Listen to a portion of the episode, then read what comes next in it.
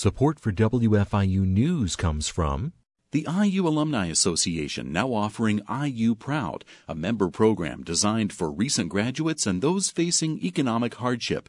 More information at alumni.iu.edu/join.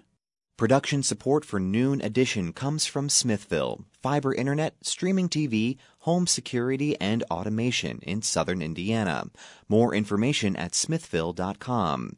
And from Integrity First Insurance, provider of Erie Insurance for all your auto, home, life, and business insurance needs. More information at 812-269-8897 or integrityfirstinsuranceservices.com.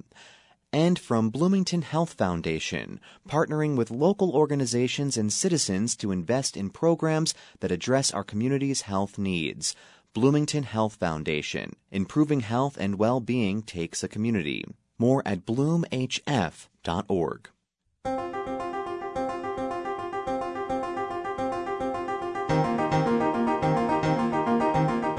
Welcome to Noon Edition on WFIU. I'm your host, Bob Zaltzberg. I'm hosting with Sarah Whitmire, the co-host and News Bureau Chief of WFIU WPIU. We're talking with guests about the spread of COVID-19, vaccinations, and mask mandates, and we hope to address some myths during the program today. With just over 77,000 fully vaccinated people, Monroe County is one of the safest places in Indiana. The State Department of Health labeled the county as a yellow advisory level, one step lower than all surrounding counties.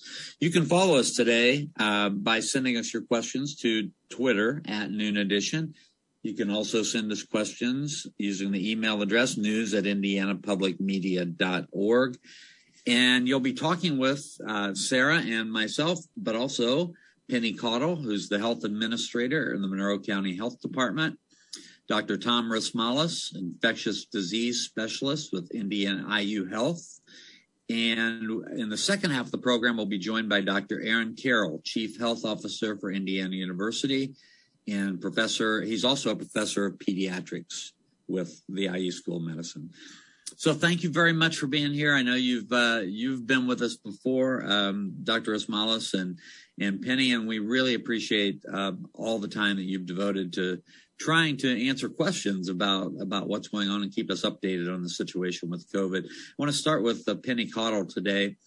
And Penny, if you could sort of set the stage for where we are now. I mean, we're starting to get a lot more cases again. I know, we do a story every day at WFIU about what the state numbers show and what the county numbers show, and things aren't looking very good, it seems to me. Could you explain what's going on? Certainly. Thanks for having me. I said the other day that I feel a little bit like deja vu, that we've been here before. If people are following the case numbers and the data, they can see that, our numbers are rising and we're back kind of where we were last winter, early spring. So we were seeing lots of improvement, but that has definitely went away. As you noted in your introduction, in the state advisory, Monroe County is in yellow. We have been there now for several weeks, but our numbers continue to go up. So our cases per 100,000 are at 141. And just to keep in mind that every time we talk about a case, we are talking about individuals who are sick. And those individuals, some may have mild disease, some will end up in the hospital, and some may die. And we want to reduce that possibility. We want to reduce as much infection as we can. And that is our goal, is to improve this. If you look at that state map, right now Monroe County is still in yellow, but we are surrounded by a sea of orange and some red. So to what do you attribute the fact that we're in yellow and that Monroe County, I say we're, but we've got counties, all those counties around us that are orange are counties that listen to WFIU as well. Why do you think that Monroe has been able to stay in the yellow while the rest of the counties haven't been? Yeah, well, that is a very good question. And I'm not sure that I have an exact answer to it.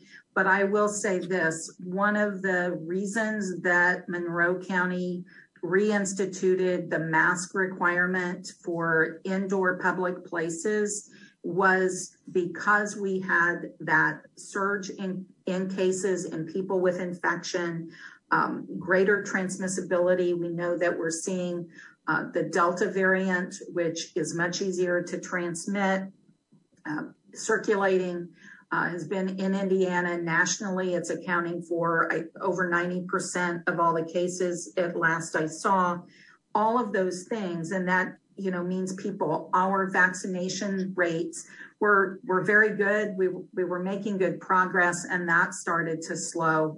So the mask requirement was reinstated early August, so that we could try to contain and get a handle on this spread and slow it down. So hopefully that's part of the answer. I think that in general, we have a population that does try to follow recommendations, whether they're in regulation form or not. And that does help. So where are we now in Monroe County with the percentage of people who are vaccinated? I looked at that just before I came on, and we just today hit 58% of our eligible people who are fully vaccinated.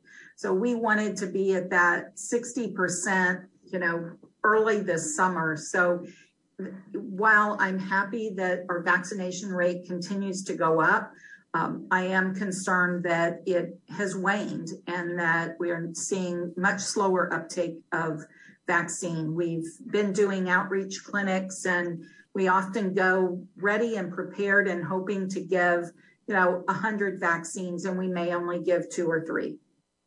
All right. Dr. Tom Hrisomalos, I want to ask you just in general about, you know, what you're seeing on the ground from your perspective as well, and then we'll get into some specific questions. Sure. I think we are seeing pretty much what Penny just identified. We have been seeing an increase in cases. The number of individuals hospitalized with COVID has gone up a good threefold or more. We're not as bad as we were back, let's say, in December and January. Our inpatient census in the South Central Region hospitals, Bloomington, Bedford, Paoli, Morgan, is probably half of what it was at that point, but significantly greater than it was back in early July. So we are seeing an increased number of cases, and some of those are fairly seriously ill, including ICU patients and ventilated patients. Now, Dr. Aaron Carroll is going to be on with us in the second half of the program, and I believe that he's quoted as saying that this is a pandemic of the unvaccinated at this point. Would you agree with that? What we're seeing locally, yes. So if we look at our numbers of inpatients in the South Central region, we're well over 90% are unvaccinated, and only probably between 5% and 7%, some low number, are vaccinated individuals. If we look statewide at the IU Health system, half of the vaccinated people who are hospitalized have significant underlying medical illnesses that may have made the vaccine not very effective for them. So to answer your question directly, yes, most of what we're seeing is serious disease in unvaccinated individuals. So I want to, through the program today, I'm going to ask you a lot of questions that I think you've probably been asked before, probably even by me, about some of the myths.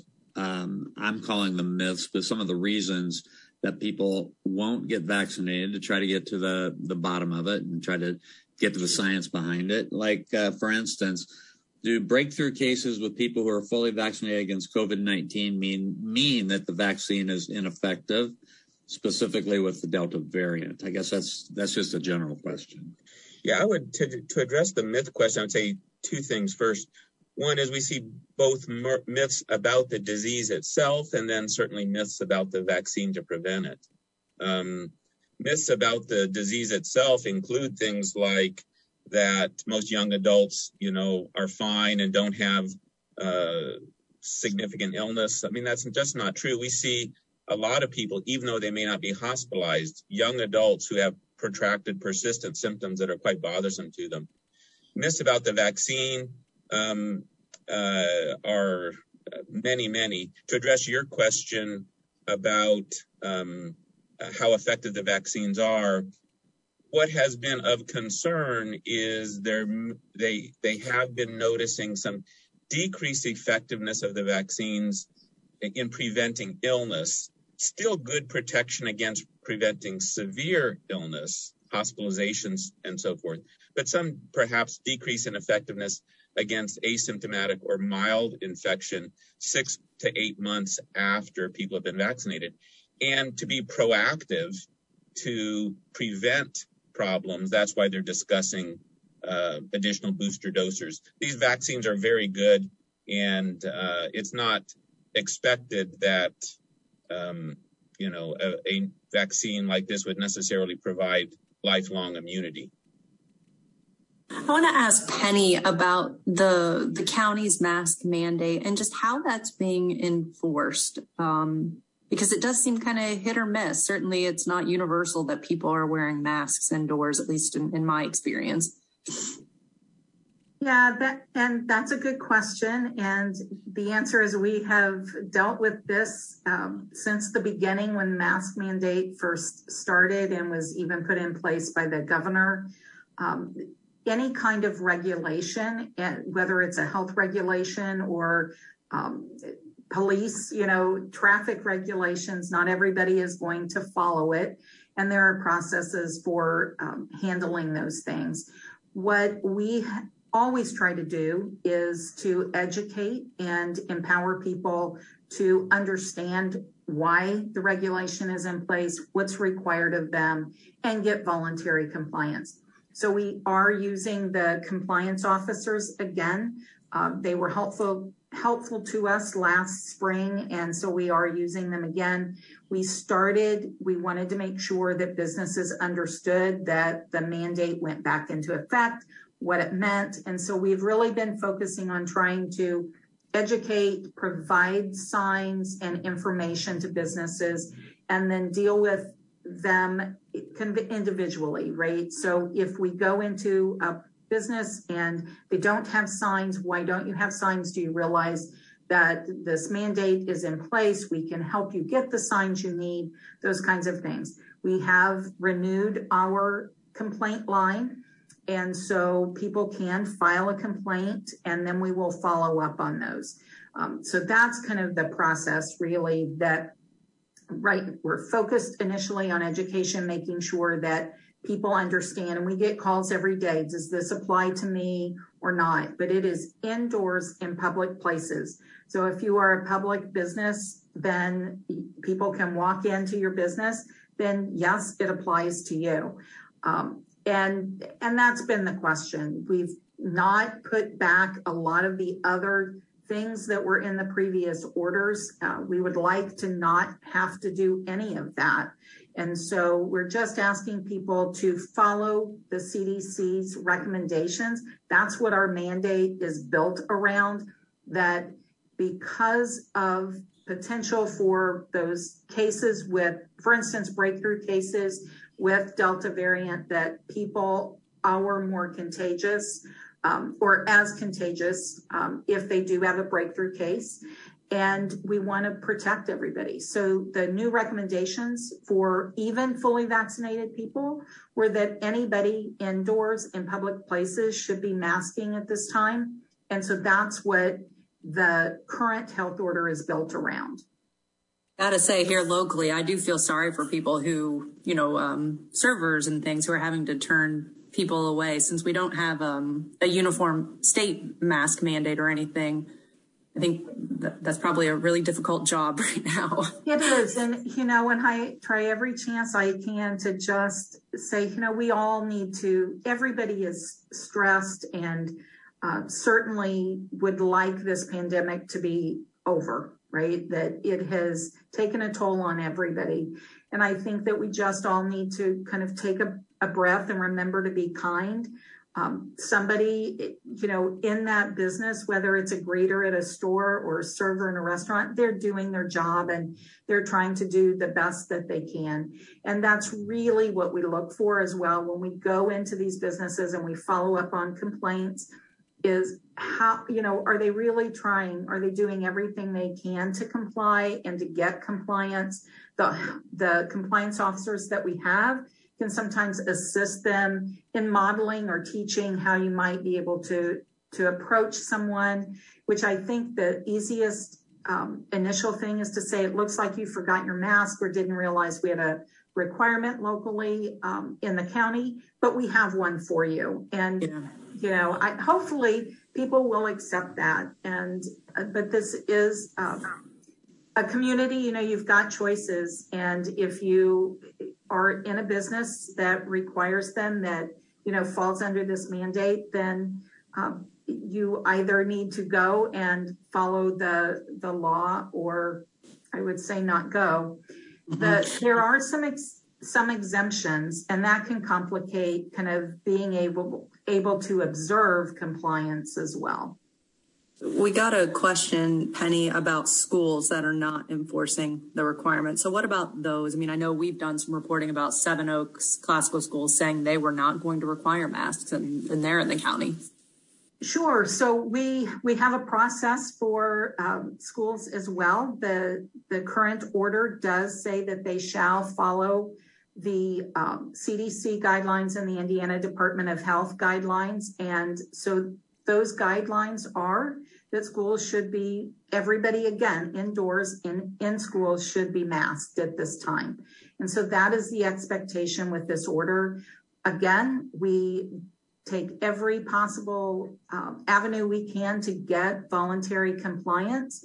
And if we don't reach that, then we can issue fines or citations.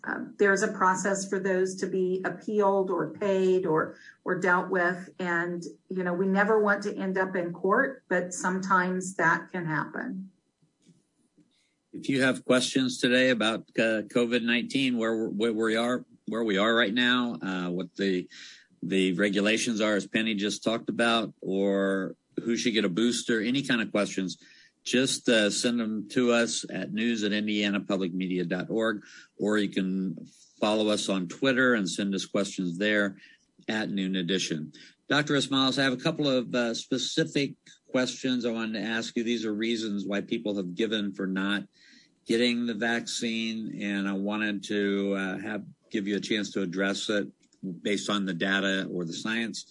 Do mRNA vaccines like Pfizer alter a human's genetic code or potentially lead to cancer? So the answer to that is no.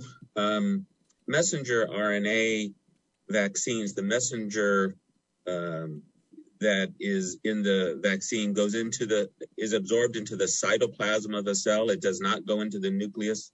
It does not interact with the DNA. It does not alter the DNA. And there is no genetic alteration or risk of cancer. All right. I've heard some questions asked about whether the vaccine could harm the fertility of young people who might take it. Sure. They've looked firstly at issues in women who may be desiring to be pregnant or women who are pregnant, and they've obviously looked at many women who have been vaccinated and have not identified any issues that would impair fertility, that would complicate pregnancy. And in fact, the major health organizations such as American College of Obstetrics and Gynecology and so forth now recommend that women get vaccinated, and even that pregnant women especially get vaccinated, because they are at increased risk for serious complications of viral infections, including COVID. So it's important to protect them. And the vaccines have been found to be safe in that population. They have been continuing to look at all kinds of issues regarding fertility and sperm counts in men and so forth. And as of present, no, there do not appear to be any significant complications or problems in that setting. This is one that's a little bit about history and perspective. A lot of people just say, you know what, I don't want the government telling me what to do. It's my body. If I don't want to get a vaccination, I don't have to. Aren't there, I guess I'm asking in this way, aren't there certain vaccinations that people are required to get for going to school or for certain reasons, or am I wrong about that? No, there are, and there have been for, many, many, many years. That's always a difficult issue to address because certainly people have, the rights to make decisions about themselves and so forth. I would just emphasize to those individuals that it's not all about you as an individual. It's about your actions helping to protect those around you who may not be as fortunate as you are, that may not be as healthy as you are, that may not be able to defend themselves. And they need the help of all of us and the consideration of all of us in terms of a public health effort. So my response is it's just not all about you. Okay. One last question along these kinds of questions. Can you take the vaccine if you have an egg allergy? Yes.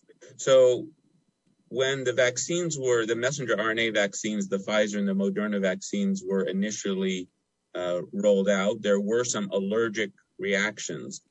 And of course, that has been looked at very carefully, and individuals who have egg allergies, penicillin allergies, medicine allergies, bee sting allergies are not at any increased risk for allergic reactions to these vaccines. It appears that the rare allergy to the vaccine is related to a chemical in its manufacture that is not present in a lot of these other products that we're talking. It's a polyethylene glycol, which is actually a very common chemical. It's in cosmetics, and it's in laxatives, and it's in things of that sort. And allergy to that is actually very rare. But no, if you're allergic to other things, it's okay to get this vaccine.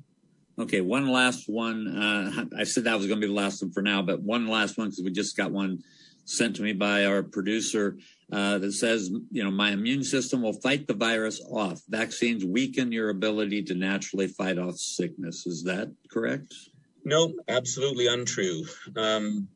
Firstly, in many individuals who have relatively mild infection with this COVID virus do not generate a very strong immune response. And we indeed have seen individuals with COVID more than once. Their first infection last spring and now another infection again this year or back in December or so. And so the natural immunity against this virus may not always be as good as we hope. The vaccine boosts your immunity. And in fact, individuals who have had COVID who then get the vaccine afterwards have the best immunity of anybody. So it enhances, it augments, it improves the immunity in everybody, including the people who have had COVID. I have one quick follow-up to one of Bob's MythBuster questions, but another question I know we got was about antibiotics. If you're allergic to a lot of antibiotics, that does not appear to be a risk either. So medication allergies do not cross-react with these vaccines. So no. So if you're allergic to penicillin or something of that sort, it's A-okay to get the vaccine. Okay. And another question, Dr. Hrisomalos, can you talk a little bit about kids in schools right now and being unvaccinated? Do you have any sense of where we are in terms of getting a vaccine and why the vaccine we have now isn't suitable for children? Well, it's not that it's not suitable. It's just that the FDA will not give emergency use approval or approval for those vaccines until they have the data in that age group. And so the data that's been submitted to the age group has been for 12 and above for Pfizer and 18 and above for Moderna and Johnson & Johnson. The data for younger kids under age 12 has been submitted to the FDA, and everyone is anticipating that the FDA will give approval for the vaccine for younger children sometime, hopefully early this fall. All right. We are about halfway through the program now, and I want to give you our numbers again. You can find us, or you can send us your questions to news@indianapublicmedia.org, and you can also follow us on Twitter @NoonEdition. We have Penny Cottle from the health administrator for the Monroe County Health Department with us. That was Dr. Tom Hrisomalos, infectious disease specialist with IU Health. And we are also being joined now by Dr. Aaron Carroll, chief health officer at Indiana University, also a professor of pediatrics. And this is a really good time to ask you, Dr. Carroll, about children. You recently published, you had an article published in The Atlantic that made a case for vaccinating children under 12 years old as soon as possible. And I wanted you to talk about that. Yeah. First of all, thanks for having me. I think that article was a preemptive measure because, of course, vaccines have not yet been approved for kids at that age group, but to try to at least get out in front of the many questions and concerns of parents who might be questioning whether they should vaccinate their kids. So, of course, when we shut down schools about a year ago, or even more than a year ago, last spring, the concern was not so much that, kids were at major risk, but the kids could actually be a vector of transmission to parents or certainly grandparents who were at major risk. Of course, now that we vaccinated most grandparents and we vaccinated a lot of parents, the question now turns to, well, what is the risk to actual kids? And a lot of people will minimize that and say it's not that great, it's not that big a deal, but the risk is still there. At least 350 kids have died of COVID in the last year, probably more. Many thousands have been hospitalized. Thousands have had MIS-C, multi-inflammatory syndrome, COVID, which we really don't understand that well, but appears to exist. And that's real. Those are numbers that are worse than almost any flu season that we've had, and that shouldn't be minimized. And we would absolutely advocate to immunize kids against flu. But of course, kids are part of our community, and in addition to the danger that they pose to, or the danger that's posed to themselves, there's danger to everyone else. And the more people that are unvaccinated in a community, the more people that get COVID, the more chance there is for variants to rise and spread, and the more danger that everyone else is still in. The areas where kids are in hospitals and in ICUs or in significantly increased numbers are mostly in areas and states where many people are unvaccinated, which is, of course, a reason to get more adults vaccinated. But those numbers are increasing because Delta is more contagious and kids can absolutely get Delta. And the only way that we can truly start to prevent the spread is to get as many people as possible vaccinated. That includes kids. The risks from vaccines are incredibly small. The risks from COVID are real and much, much larger, even for children. The risks from the COVID vaccines are, incredibly small. But the risks, while they can be smaller for children, are still real for COVID. And they're still real in the sense that they can spread out even further. People can get breakthrough cases, and certainly we're seeing cases amongst the unvaccinated. So, this is at the moment a theoretical discussion, but hopefully in the next few months, it'll become a much more real one. And I think we absolutely can make an easy argument that kids should be vaccinated as soon as we can. I'd love to get your opinion just on what parents can do to protect their kids anymore who are going to school in person where they're indoors all day. And is there anything they can do when they are all unvaccinated? Well, the same things I would argue that we need to do for, all the time to prevent the spread of infectious diseases. The first and best thing we can do is get everybody around them vaccinated. If teachers and staff would get vaccinated, if all parents would get vaccinated, if everyone around kids would get vaccinated, they would be much more protected than they are right now. So we don't have enough people in Indiana vaccinated. So that would be the first thing we can do. But after that, it's the measures that keep kids safe. It's, masking as much as possible still works. Distancing as much as we can, more outside time than inside time. Make sure we properly hand wash, try not to eat in large groups. All of those things will help. Those things are harder at school, but most cases of COVID are not transmitted in schools. Now, we can argue about the fact that cases pop up, but most cases of COVID still come in social situations, birthday parties, sleepovers, get-togethers, you know, riding in cars and going places. Those are the real danger points. Those were the real danger points all of last year. We didn't have a ton of classroom transmission of COVID last year. And, of course, we had much less vaccination last year. I think schools, if they do a good job, are going to be pretty safe. The danger is everything that really happens outside of that. And, you know, it's the same kind of argument we make at an IU level. Like we can, you know, the classrooms will probably be very safe. The danger points are bars, they're restaurants, they're parties.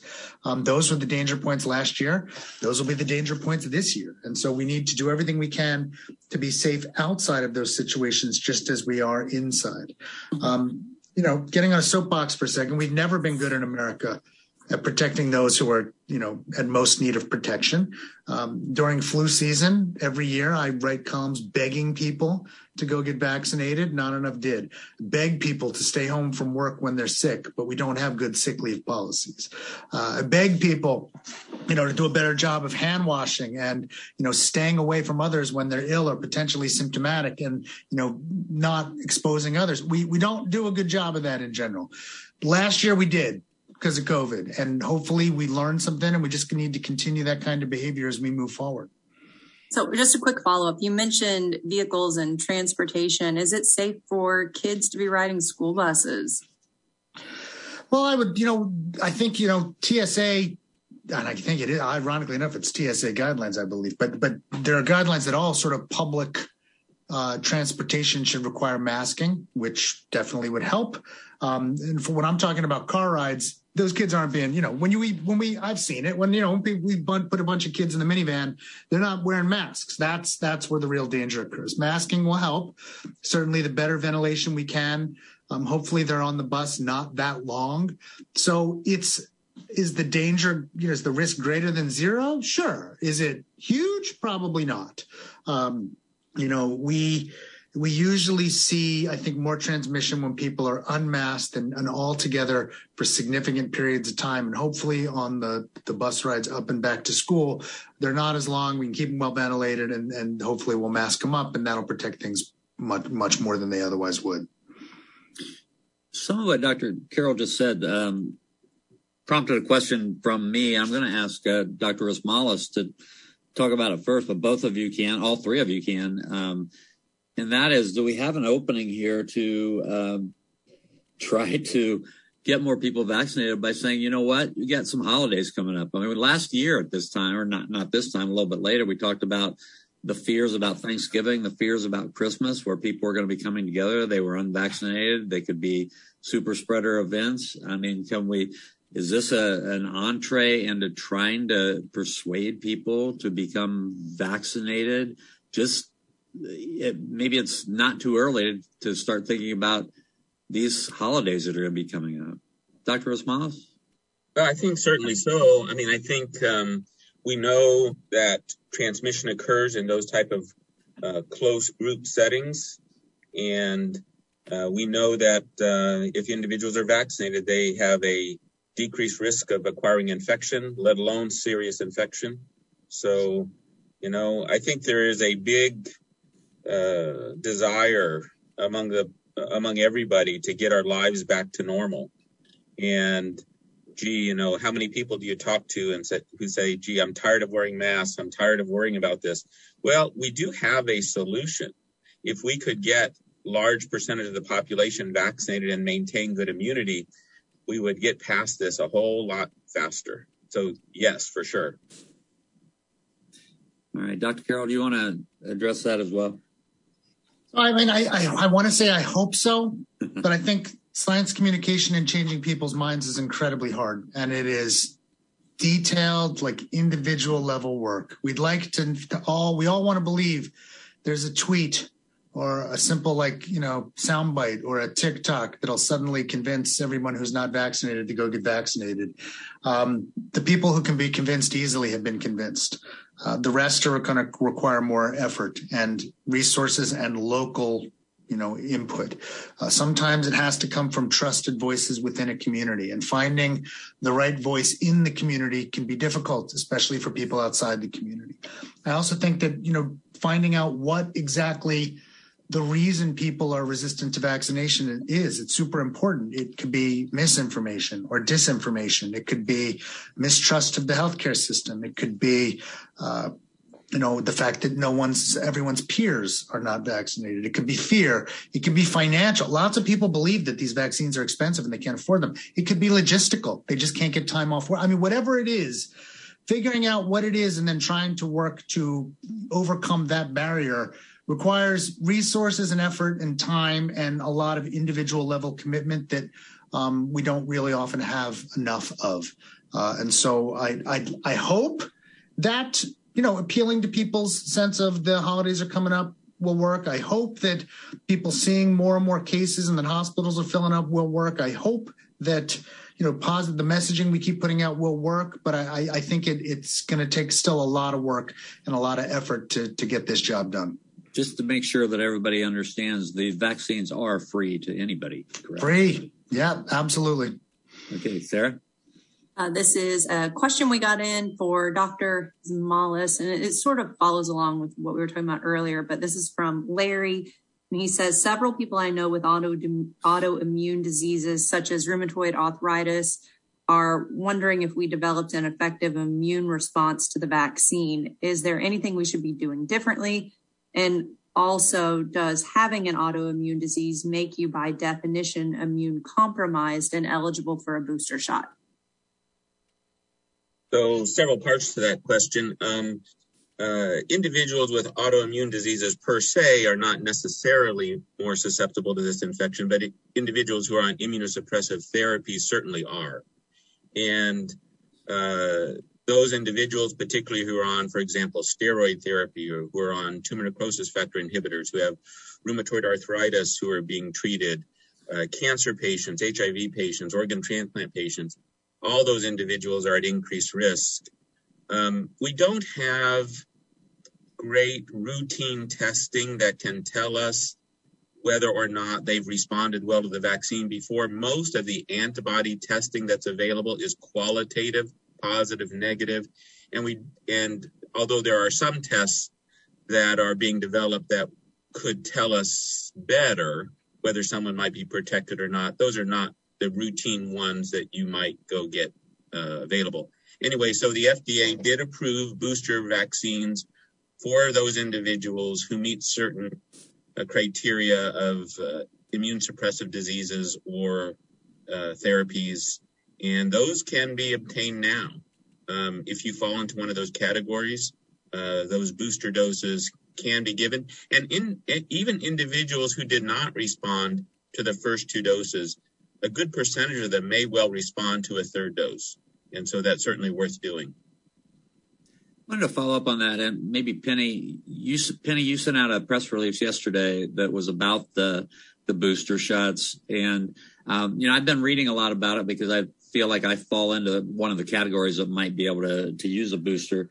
And a lot of places I've read have said things like 8 months after your second dose, you should get it. I think what your press release said yesterday from the CDC was 28 days after your second dose would be fine to go get a booster. Can you talk about what the regulations are now? Yeah. So I guess to clarify, because I think so many times people get confused. There's lots of conversations going on right now about this third dose for people who are immunocompromised. And there's a kind of a short list, if you will, of those individuals who this third shot is being recommended for. And then there's talk about more of the general population and a booster dose, which may come this fall, right? So that third dose that Dr. Hrisomalos was talking about, if you fall into one of those categories, you can get it now. There wasn't a specific, it was just that it should come at least another month after that second dose that you originally got. So yes, when we talk about those boosters that may come and may get approved later in the coming weeks or months, that's where they're really talking about after that 8 months. Did that answer your question? Absolutely. Okay. Absolutely. That clarifies it. I appreciate it very much. Dr. Carroll, we've got, students are coming back in great big groups this weekend, and they've been coming in all week. I've heard the term 90% are vaccinated of IU faculty and staff and students. Is that correct? So we'll actually be, I believe, updating our dashboards with public information. It will be differentiated by campus a bit. I think the numbers we've released so far broadly are for all of our campuses, approaching 85% and Pat, at this point, it might even be at 85% or more. And it'll be different on each campus. But I until those numbers, I think, get posted later today, I think that's what I can say. All right. So compared to last year at this time when students were coming back, how do you feel about our ability to make sure that we don't get into some sort of a serious spread and that students, faculty, and staff can stay well? Well, the first and best thing we can do is get as many people vaccinated as possible, which is why we enacted a vaccine mandate back in May. Because we just knew that, high levels of vaccination were going to be more protective than almost all the other measures that we can do combined. That said, we're still clearly masking up indoors at the moment. We will still be doing asymptomatic testing on those who are unvaccinated once a week. We're still offering significant amounts of, symptomatic testing for everyone that needs it through our labs and our campuses, as well as voluntary testing for anyone who wants to get tested, vaccinated or unvaccinated at any time. We have robust contact tracing, quarantine and isolation for those that need it. We're set up with everything we had, last semester and more. If you'd asked me a year ago at this exact moment, I was panicking.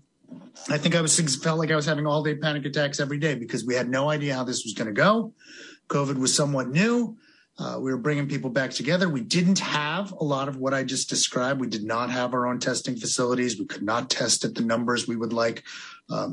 We were, sort of flying blind and hoping everything was going to go okay. And even though we had built up symptomatic testing, the beginning of our asymptomatic testing, contact tracing, isolation, it was all new. This year, we're entering with all of that and significant levels of vaccination, across all of our campuses, 85%, some campuses higher. And that will provide much more protection. I wouldn't say that we're, overconfident or, even that, we're just not careful. Like we're still, as I said before, doing significant levels of asymptomatic testing of people who are not yet vaccinated. We'll still be doing, real contact tracing and isolation. We'll still be following CDC guidelines of testing people who are close contacts at 3 to 5 days just to make sure that, we're not seeing too much spread even into the vaccinated population. And we'll mask up and be careful. But I believe that vaccination works. And I believe that because of it, those at IU will be safer than those who are not at IU, in the sense that the time we spend amongst each other at IU is amongst an incredibly vaccinated population. I wish Indiana was at 85 or 90%. I really do. That is not the truth. Most of the serious outcomes that we're still seeing in terms of hospitalizations or worse, ICU and, God forbid, death are so much skewed to unvaccinated people.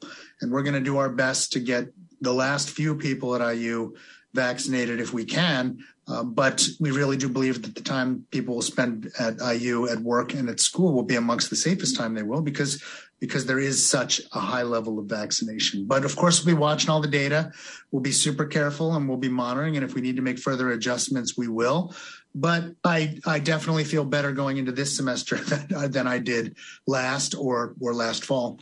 So just to clarify, will there be a vaccination clinic that is open to students and also Penny in Monroe County? Can people walk in anywhere or somewhere and just get a vaccination on demand? Well, we still, I believe, vaccinate in our student health clinic, and we're doing so. But we should be clear. I think, one of the reasons that we stood up a site on IU's campus last year was one to help serve the community because there just wasn't enough vaccine, as well as, of course, to serve IU's constituents, and the broader community in Bloomington. But at this point, vaccination is widely available. The problem is not demand, the problem, or the supply, the problem is demand has gone down. People can get vaccinated same day walk-in in most drugstores, in most, lots of supermarket chains, not to mention many other sites. And so while we did, offer vaccination for everybody checking in, for instance, to IU's dorms, there was not a huge amount of uptake other than what we had pre-scheduled because, people were coming from international. At this point, again, the problem is not supply. It's that we just need to convince people to go get vaccinated who are still unvaccinated. And so we certainly would stand up infrastructure if it was needed because of all of a sudden a massively increased demand. But we're just unfortunately in Indiana not seeing that demand. Penny, anything to add? Certainly, and thanks, Dr. Carroll, because ditto to everything that he said. And, that site over time, like other sites, saw less and less demand. We continue to do vaccination clinics. We have what we refer to as Moderna Mondays on Miller Drive. And if you can make an appointment, you can still use ourshot.in.gov to do that. But I talked about at the beginning of the show, we do have outreaches planned. Our big outreach really starts in September with schools. So we usually do flu vaccines in our public schools and some of our private or charter schools. And we are doing that again this fall. And we'll have COVID vaccine available for students who are 12 and over. So parents can, provide consent and they can take care of that flu vaccine and the COVID vaccine if they have not already done that. So that will be taking up a lot of our time this fall. And then we'll be looking at how we might be able to provide additional time. But as Dr. Carroll said, providers' offices now have vaccine in many of those. So it is much easier to get than it was when we started this process in December, January, February. Question for Dr. Carroll that we actually got a couple of weeks ago when the mask policy was reinstated was just, why was the mask policy reinstated since the vaccination rate is so high? And was IU compensated in any way to participate in a study about masking? And is that why they did it? No, well, I have no idea if there is a study going on of masking and whether or not some part of IU might have participated in it, but I can tell you I'm not aware of it, and that was not the reason that we did. I do think it's a reasonable question to ask, and it's certainly one that we discussed because, as I've said quite publicly in webinars and everywhere else, the CDC makes those recommendations, and in the sense that they're trying to identify areas of substantial or high risk of transmission, and then recommend that people mask up in those areas. And the only way that they have to define that is crude. It's cases per county, because that's what's available to the CDC. They're not looking at vaccination rates or is this building safer than that building or is this campus safer. They're just saying cases per county. And to their credit, Monroe County is following CDC guidelines and saying we're substantial or high and we're doing what the CDC says. Now, we could make an argument, and I think it would not be totally incorrect, that perhaps the risk of transmission in IU's buildings would be low because we're so vaccinated. But we don't know, and we don't know yet. And maybe we'll have more information on that in a few weeks as everybody comes back to campus. But given the fact that this is a CDC recommendation, it's a Monroe County, passes rules, we're good citizens and we're following along with what's going on. And as other campuses, including those other campuses that have required vaccination, have also decided to open with masking in order to be extra safe, I think that we're going to, try to be safe and follow forward. It was not about receiving compensation for doing a study. It's about trying to be safe as we re-enter the school year. We're certainly going to keep an eye on things. And on many of our campuses, if things look incredibly safe as we move forward and it turns out we're just not seeing spread or anything else, we may revisit that decision, and we may do it campus by campus based upon what we're seeing. But, certainly given that the last year the real surge that we saw was right at the beginning of the semester. It's probably best to enter the semester with a little bit of extra safety and then back off than to not have that safety and then have to play catch up. Yeah. And Penny, at the beginning of the program, you mentioned something about, you know, we have the masks in place now. And if we have to, you know, we can look at other restrictions. Is that something that the county is actively talking about now? Or are you just in a wait and see position? I certainly did not mean to imply that we are, you know, awaiting further restrictions. Oh, no. Yeah. And I'm sorry. I don't think you did. Yeah. But yeah. Yeah. We don't want to have to put any further restrictions. I think the answer is that, you know, we are in a different place than we were this time last year, certainly. And with vaccines, things are better in that respect. We want to watch and just take those steps that are reasonable and needed and nothing more restrictive than what we really need to do. So the Board of Health and the health officer and our community partners, IU Health, got a whole host of people that we communicate with regularly to make sure that we've got information sharing and be able to look at what's going on and make decisions for the community as we need to. But I will go back and say, and I think everybody has said it so far, we have the tools to get over this and get over this hump and not need a lot of regulations, but we have to use the tools that we have. And that vaccination, masking, our hand hygiene, staying home when you're sick, you know, it is still isolation and quarantine protocols are still needed. All of those things are still things that we need to practice and do. But we have the tools. We just have to use them.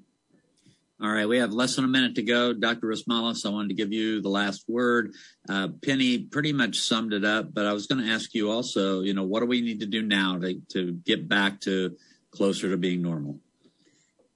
Certainly, I guess I would emphasize that we know a whole lot more than we did last year. We're better prepared than we were last year, but we're still learning. And there are a lot of questions out there. How long does immunity from the vaccines last? What about breakthrough cases? How transmissible are people? So we want to be cautious. We want to be ahead of the curve. We want to be preemptive. And that's the way we can get back to a more normal life. All right. Thank you very much. We've had three great guests today, and I think we provide a lot of information. Penny Cottle, Health Administrator for Monroe County Health Department, Dr. Tom Hrisomalos, Infectious Disease Specialist with IU Health, and Dr. Aaron Carroll, Chief Health Officer for Indiana University. For my co-host, Sarah Whitmire, for producers Holden Abshir and Benta Boutier, and for engineers John Bailey and Mark Chilla, I'm Bob Zaltzberg. Thanks for listening to Noon Edition.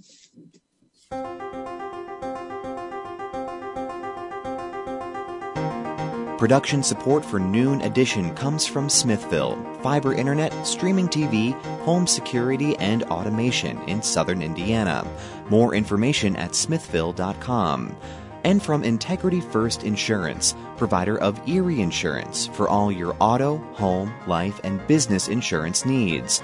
More information at 812-269-8897 or integrityfirstinsuranceservices.com.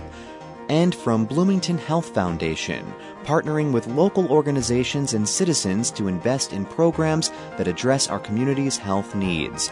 Bloomington Health Foundation, improving health and well-being takes a community. More at bloomhf.org.